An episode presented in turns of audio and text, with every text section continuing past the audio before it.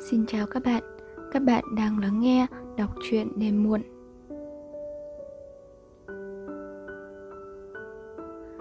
Cửa chính của chợ Đồng Xuân mở toang, người dân khu phố Đồng Xuân chen chúc nhau vào. Cây ngõ ở phố Hàng Chiếu dẫn vào chợ cũng lúc nhúc những người kéo sang. Phố Hàng Khoai cũng đổ tới, trừ những người hoang mang đóng cửa ở nhà và các anh chị em thanh niên đang gấp rút chuẩn bị phòng thủ, còn khá nhiều bà con chưa kịp tàn cư đều có mặt ở đây.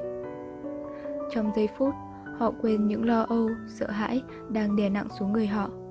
Họ tới mừng cuộc đấu tranh thắng lợi của chị em cho Đồng Xuân. Họ tới để gặp nhau sau một cuộc ném bom kinh khủng không ngờ. Và họ tới cũng để khuây khỏa cái nỗi niềm nhớ chợ.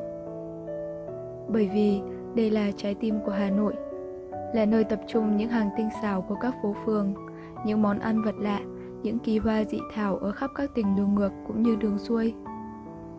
Trong những ngày áp Tết, cái tên Đồng Xuân càng vang động trong lòng mọi người. Đi chơi chợ Tết trở nên một sự cần thiết như ăn và mặc. Người ta đi không phải chỉ để sắm sửa những thức ngon lành nhất, để thỏa mãn cái đua đòi cầu kỳ sáng đẹp của người thủ đô, mà còn để đón trước và hưởng sâu cái hương vị của Tết nhất đang thấm dần vào cảnh vật, vào người vào những dãy hàng cam đỏ sáng, những rừng hoa cúc, hoa lan, hoa lây ơn, hoa hải đường, muôn hồng nghìn tía. Những cành đào nhật tân tươi thắm như còn nở dinh đào. Những cây quất của Quảng Bá, Tây Hồ, những chậu cảnh công phu của Nghi Tàm, những hàng su hào, cải bắp, súp lơ, đua tranh màu sắc với hoa quả. Cả hòa hợp trong cái vui rối rít mà vẫn nhịp nhàng của những tranh, những câu đối, những bao hương, bao nến, bao chè, những bánh pháo, những hộp kẹo hộp mứt, những chậu cá vàng. Tất cả reo lên trong một tiếng ồn ào của năm chợ, trong những quần áo đủ màu của hàng trăm hàng nghìn người. Từ những tơ len lịch sự của người phụ nữ Hà Nội tô điểm thêm cho hoa Tết, đến những vải nâu chắc nịch của người nhà quê rụt rè trước những cô hàng kiểu cách lóng lánh hoa tai, phô trương xuyến nhẫn, đứng lút sau đống hàng, hoặc khinh khỉnh ngồi xem báo Tết. Tất cả như cuốn đi với dòng người trong một không khí vừa tưng bừng vừa ấm cúng. Nhiều màu sắc hơn là ánh sáng, nhiều hương thơm hơn là hơi thở nồng nặc, đông đúc mà vẫn có cái gì trật tự, nhã nhặn và sạch sẽ của thủ đô. Người ta bận rộn, tiếu tít, nhưng người ta cũng lâng lâng, phơi phới, mãi biết không muốn trở ra, quẩn quanh mãi trên những lối đi chật trội, mỗi lúc một thêm ướt át. Cái ướt át đặc biệt của những buổi cuối năm. Thủ đô có những nơi sang trọng như Tràng Tiền, xinh đẹp như Hồ Gươm, nhưng đông vui nhất vẫn là cái chợ ở vào trung tâm của 36 phố phường này. Mà cái tên đã đi liền với tên Hà Nội, mà người từ xứ kéo về thủ đô đều về tới thăm nếu không muốn để cho lòng phải ân hận khi trở ra về. Đối với người Hà Nội và nhất là đối với những người dân phố ở đây, chợ Đồng Xuân là một điểm tự hào. Nhưng đã hơn một tuần lễ nay, lại vào đúng tháng áp Tết, cái nơi đông vui ấy bỗng trở nên tẻ ngắt. Suốt ngày hôm nay nó hiu quạnh như một ngôi chùa. Bây giờ nó ủ rũ sau một cơn tàn phá. Đèn điện thắp sáng trưng trong buổi chiều tối sớm này. Người ta rầm rập kéo vào, có người kêu lên một cách vừa vui mừng vừa rùng rợn.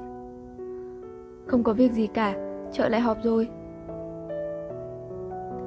Ba anh em Phúc cũng có mặt trong buổi họp chợ lại lúc này. Đối với họ, ngày thường chợ chả có gì đáng hấp dẫn cả. Bây giờ nó lại có cái nguy hiểm của một nơi vừa bị bắn phá. Nghe thấy mọi người sang thì họ cũng sang. Chẳng còn ai ngăn cấm họ nữa. Cái gia đình vẫn ràng buộc họ đã tàn cư rồi. Phúc nhẹ nhàng chơi vơi trong một không gian mênh mông mà anh mặc sức đi lại. Khi anh vào đến chợ, nhiều thanh niên vác giảng quốc đang đứng ở cổng, reo mừng như khi ta chia vui với một người vừa gặp một điều gì may mắn. Bây giờ thì Phúc tha hồ nhé. Anh cùng họ bước vào chợ. Cái ý nghĩ sắp được gặp oanh mà không phải bị bó buộc như trước nữa, làm cho anh say sưa, ngây ngất. Lan và Hương thì náo nức muốn được biết mặt cô nhân. Tên cô ta mới nổi lên trong mấy ngày hôm nay, nhưng còn cô ta thì cũng như trăm nghìn chị em chợ Đồng Xuân lúc nhúc Chẳng được Lạt và Hương để ý đến bao giờ Người vào khá đông Nhưng vẫn lọt thỏm ra cái chợ rộng thanh thang và lạnh lẽo Chờ chỏng những cái cột sắt của năm gian những cái khung siêu vẹo của các gian hàng. Những cái bàn dài chạy dọc theo lòng chợ, phản chiếu mập mờ ánh sáng của những ngọn đèn ngơ ngác. Lạc lõng những sầu dài thịt quay treo san sát trên những bàn xi măng nhẵn bóng. Những đống su hào, bắp cải, cà chua, những sọt trứng, măng khô, trầu, vỏ. Xào xạc như sợ hãi, tiếng gà tiếng vịt nổi lên từ những lồng ngoài góc chợ. Một cái gì hưu quạnh, xác dơ trùm lên các hàng hóa còn để lại. Không có màu sắc, chợ giống như một cái nhà kho vô vị. Điều điều hơn nữa là khắp nơi trong chợ bụi cát bám đầy. Trên các bàn, trên các lối, gạch vụn vui vữa, lồn nhổn như ở một nơi đang xây dựng. Mười quả móc chie của Pháp bắn vào chợ đã làm lũng hai vòng giữa. Chân bên trong long lở. Trong không khí nặng nề của một buổi chiều mà lòng mọi người đều rúi mù, bỗng nổi lên một hồi kẻng buồn buồn của cụ từ bên đền bà chúa chợ. Người ta tập trung dưới các vòng chính, có đến hàng trăm người, phần lớn là phụ nữ. Giải rác có những tốp thanh niên tự vệ sù sụ trong một chiếc áo bông the của Vĩnh Phát bán hàng chiếu ở phố mới, một người thích nói chữ, thích làm thơ, đang nói với một số bà con xung quanh cụ. Sao các vị lại hỏi tôi thế? Đàn bà trẻ con tàn cư, chứ mình cũng theo họ thì hỏng cả. Nó bắn phá mặc đó. Trong một đời người, dễ mà đã có những ngày như thế này. Nhà tôi mấy đời ở cái đất Hà Nội từ khi chợ Đồng Xuân chỉ lơ thơ có mấy cái cầu lá.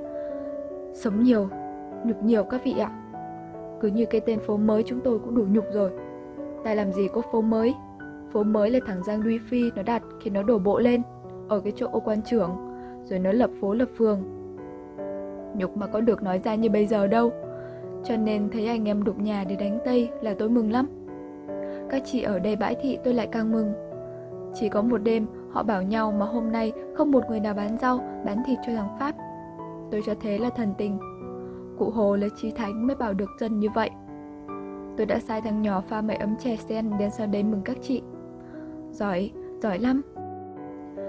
Hồi còn cái thằng việc y ti làm đốc lý, chị em Đồng Xuân dám kéo đến sở đốc lý biểu tình đòi giảm thuế chợ, đòi đuổi thằng Tây các cầm ti bua. Thằng việc y ti nó phun vòi rồng vào các bà ướt tuột luột mà vẫn cứ đứng chơi chơ không chịu về. Cũng như hôm nay các bà kéo vào thành đây thôi. Còn cháu bà Trương bà Triệu có khác chứ, nó không thả mà được à? Cụ vuốt dâu ngâm một câu thơ. Chẳng những trai hay, gái cũng tài. Một chị khăn nhung đen mặc hàm bom bay màu hạt cau Ngoài khoác một cái áo bông cộc Đứng ở trên một cái bàn Vẻ quan trọng của một người đương cuộc. Giọng đanh đanh, xòe xòe như đang cãi nhau với khách hàng. Nó không trả cũng không được với mình kia mà. Bãi thị cho nó một buổi là nó nháo lên rồi kia mà. Cái giống thực dân không ăn một ngày là tiêu nghỉu như chó cục đuôi ngay ạ. Xà lách, cà chua, cà rốt, thịt lợn, thịt gà, lao ở mình cả. Mình không bán cho nó thì nó lấy đâu ra mà ăn, lại không cào bụng ra mà chết à? Ta không cần đánh nó bằng súng đạn, không cần đào hầm đào hố gì cả, ta chỉ cần đánh nó bằng rau thôi. Ngần đấy thằng trên dẫm một ngày không có rau thì chỉ dọ dãi ra chứ đánh chắc gì. Cứ để cho chúng tôi bãi thị vài hộp là nó chết hết. Chúng nó hèn, chúng nó báo thù, chúng nó định phá chợ. Nhưng chúng nó dọa được ai? Bắn cứ bắn, bãi thị cứ bãi thị Chúng tôi không bán được rau cũng vẫn vui lòng. Nó các vàng chị em chúng tôi cũng không thèm đem ra cho nó. Dân ta không có rau không chết Thằng Pháp không có rau thì thằng Pháp chết. Của Vĩnh Phát cười hà hà. Được lắm, đánh bằng mọi thứ thì chúng nó chóng hàng. Một bà đứng ngay dưới chân chị kia ngoái cổ lên, bĩu môi mình thì hứa với nhau như đinh đóng cột như thế, nhưng lại cô đứa lén lút đem rau, đem lợn và bán cho nó kia kìa. Chị khăn nhung đen trồm lên, hai bàn tay tắt đen đét vào nhau. Tôi mà bắt được thì tôi xé xác những đứa mất dạy ấy.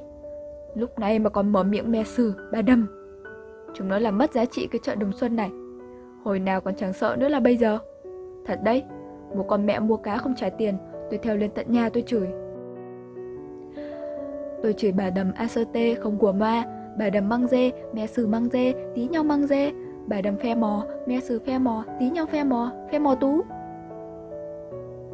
Cả chợ cười ầm lên. Nó có dám nói gì không? Nói thì còn chết với tôi, thế mà có đứa bây giờ còn me sử, bà đầm, có tức không chứ? Cụ Vĩnh Phát nói Cái thằng Tây nó ngu Nó dãi chết rồi mà bà con vẫn cứ có người dạy còn thế nào mới là ngu nữa? Nó làm ra cái vụ yên ninh thì lộ quá, Người ta biết, người ta đề phòng. Nó bắn vào chợ Đồng Xuân thì chợ Đồng Xuân không đổ. Thế là ta biết cái đạn nó kém. Nó bắt người, Mình làm ầm thì lại phải thả ra. Còn thế nào mới là yếu nữa? Khu ta hôm nay thế mà cứng. Tôi mừng lắm. Năm cái lời thề độc lập, Ta không cần làm tất cả. Ta chỉ làm lấy một là không tiếp tế cho giặc, Cũng là đủ chơi với nó rồi. Chị em chợ đồng Xuân giỏi. Thảo nào mà có cả nhà báo tiếp phỏng vấn chị em? Lan không dám xen vào đám đông. Theo cái nếp dạy dỗ của bà cô từ bé, Chị lánh hết mọi người đang xô đẩy nhau trong cái lối đi giữa các hàng bỏ trống. Tay chị nắm chặt lấy tay Hương. Hương nghền cổ nhìn lên cái bàn, Mắt hào háo, hỏi Lan. Cô nhân đấy phải không chị? Lan khẽ nói. Không biết. Không phải đâu. Một người đàn ông cao lớn vừa tới đấy Trả lời thay cho Lan và cười hì hì.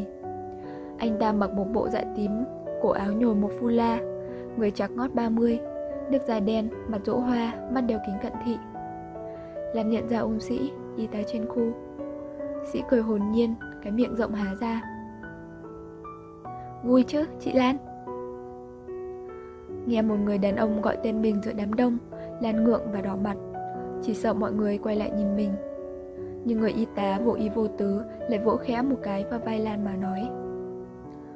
Cố lên, chị em người ta hăng như thế Mình cũng phải quyên thuốc cho nhiều vào Có phải không nào? Hừm, cái ngành của ta chưa được chú ý Chưa ai nhận ra rằng thuốc cũng là vấn đề chính trị. Nhưng mình không làm thì cũng không ai làm đâu. Lan cúi đầu xuống vai Hương để giấu mặt. Hương rũ ra cười. Lan cầu chán dục Hương. Đi đi Hương Sao có người sỗ sàng thế? Lan muốn trở ra vì chị xấu hổ quá Chị cũng không chịu được đám đông chen chúc Nhưng sĩ lại nói bô bô Họ về rồi kia kìa Bên ngoài có những tiếng reo hò Người ngoài cổng dẹp cả ra hai bên để nhường lối cho một đoàn phụ nữ lẹp kẹp guốc và dép lộn xộn tiến vào trong chợ. Hương bỗng rú lên. Chị Oanh, anh Phúc ơi! Lan bấm nhẹ vào cánh tay em một cái kín đáo để bảo em đừng nói. Phúc ghẽ gật đầu. Anh muốn làm ra vẻ đứng đắn trước mặt hai em, nhưng chống ngực anh đập mạnh. Anh không bỏ sót một cử chỉ nào của anh. Một anh xe chia tay ra không phải để xin tiền oanh mà để trả lại tiền.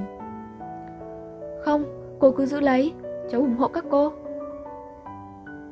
Anh ta lẽo đẽo theo sau oanh năn nì và nói váng lên.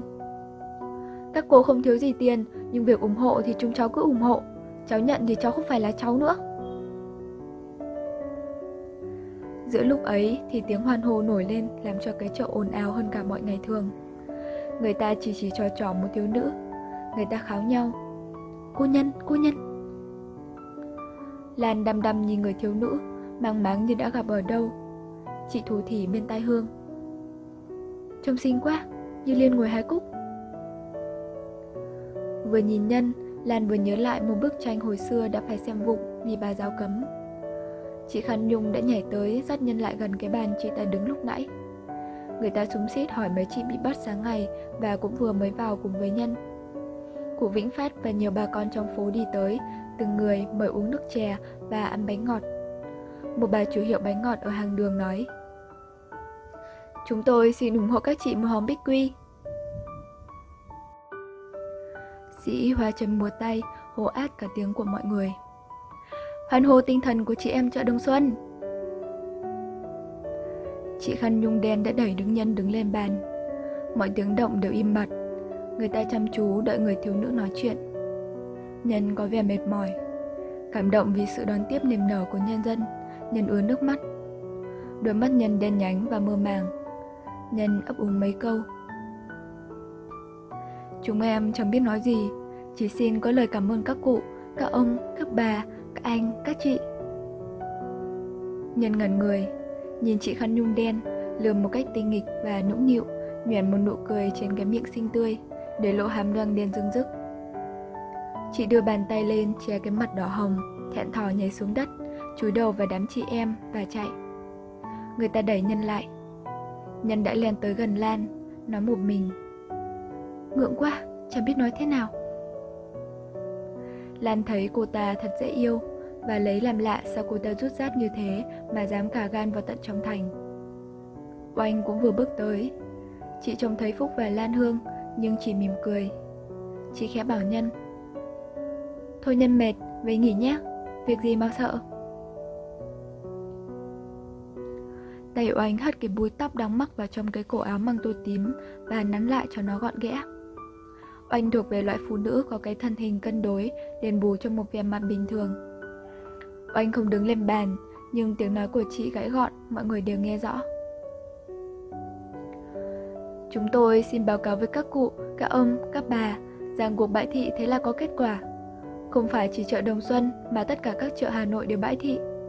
Bọn Pháp nó rất sợ, nó bắt người để nó phá. Nó bán vào chợ cũng là để phá, nhưng nó không phá nổi vì chúng ta đã quyết tâm. Chị Nhân đã làm thế nào? Chị đã xung phong vào trong trại giặc, đòi gặp thằng Chí Huy, đòi nó phải thả mấy chị em của chúng ta ra. Nó đuổi chị ra, chị cứ đứng lại. Nó bắt chị đem giam cùng với mấy chị em kia. Đến trưa nó cho ăn để lấy lòng, nhưng Nhân đã nhịn đói để phản đối chúng. Nhiều anh chị em bị bắt cũng nhịn đói để hưởng ứng cuộc đấu tranh của chúng ta. Nhờ cái tinh thần ấy, nhờ có các bà, các chị trong chợ và trong phố tập trung ở ngoài cổng thành, cương quyết không chịu về, nên cuối cùng chúng ta đòi được người của chúng ta về. Chập hai bàn tay lại, đưa lên sát cầm với một điệu riêng dung dị như một phụ nữ phương Tây. Nhìn mọi người đang lắng tai nghe và nói tiếp. Giọng đã pha cái cách phân tích, kết luận, động viên của cán bộ. Chúng nó đã phải thả người của chúng ta ra, đó là một thắng lợi to. Cái đó chứng tỏ rằng chúng ta đoàn kết thì việc gì cũng làm được. Nó cũng chứng tỏ rằng cái truyền thống đấu tranh của chị em chợ Đồng Xuân từ trước đến nay rất là đáng quý. Hiện nay quân Pháp vẫn tiếp tục đi khiêu khích và khủng bố. Chợ của chúng ta đã bị chúng nó bắn phá rồi. Nhiều anh chị em chúng bắt vào thành vẫn còn bị giam giữ và đánh đập. Chúng ta sẽ tiếp tục bãi thị. Bao giờ chúng nó chấm dứt những hành động kia thì chúng ta mới thôi. Nhân như nhớ ra một điều gì, chạy đến dì tay oanh. Người nữ cán bộ gật đầu để Nhân lên trước mặt và nói Chị Nhân xin nói thêm Mặc dầu người ta ầm ầm dục Nhân đứng lên bàn, Nhất là đám thanh niên đang còn muốn ngắm cái vẻ đẹp ngây thơ của cô thiếu nữ Ngọc Hà Nhân vẫn đứng dưới đất Nhân nói, Chúng em bãi thị với giặc, chứ không bãi thị với nhân dân Chúng em xin hứa là tiếp tế chu tất nếu tác chiến thì có tiếp tế hoa không? Một thanh niên hỏi nửa đùa nửa thực. Nếu các anh cần thì khó khăn đến mấy, chúng em cũng xin đem hoa vào. Về phía các anh thì chúng em mong sẽ giết cho được nhiều giặc. Những tiếng vỗ tay hoan nghênh người thiếu nữ nổi lên mạnh mẽ hơn cả lúc các chị mới vào. Lan và Hương mắt không rời nhân. Lan nói khẽ với Hương. Nếu cô ấy mặc tân thời thì đẹp lắm, Hương nhỉ? Hương nói Em thấy ai cũng yêu cô ta Vui chị nhỉ Cuộc họp giải tán Người ta nhường đường cho chị em đi trước khi Phúc ra khỏi chợ Thì Oanh đã ở đầu phố hàng đường Và sắp lên xe đạp. Sĩ dắt xe đạp đứng bên Oanh. Phúc không tiện gọi Cắm đầu chạy tới. Trong cái say xưa của một người vừa mới bước vào công tác trong phố Phúc vui sướng thấy người vợ chưa cưới của mình hoạt bát, lanh lợi. Oanh dừng xe lại đợi Phúc và hỏi Lúc nãy nó bắn vào chợ, Lan và Hương có sợ không anh? Phúc chưa kịp trả lời thì Sĩ đã dục anh. Chị phải giúp ngay cho. Thuốc men chưa đâu vào đâu cả. Các bác sĩ thì lừng khừng, Chẳng biết làm thế nào cả. Tụi bảo chế chẳng bỏ ra một tí gì. Họ khinh khỉnh, Coi mình như thằng ăn xin, Khổ lắm. Nếu không phải là vấn đề chính trị Thì đánh nhau rồi. Anh Quốc Vinh thì chưa muốn đặt vấn đề trưng dụng. Đi, chị nhỉ. Tôi rất lo. Lo về chính trị chứ không phải về chuyên môn thôi đâu. Sĩ quay hỏi Phúc. Xin lỗi ông Khi khác có được không ạ? Ông có việc gì gấp hỏi đồng chí Oanh không?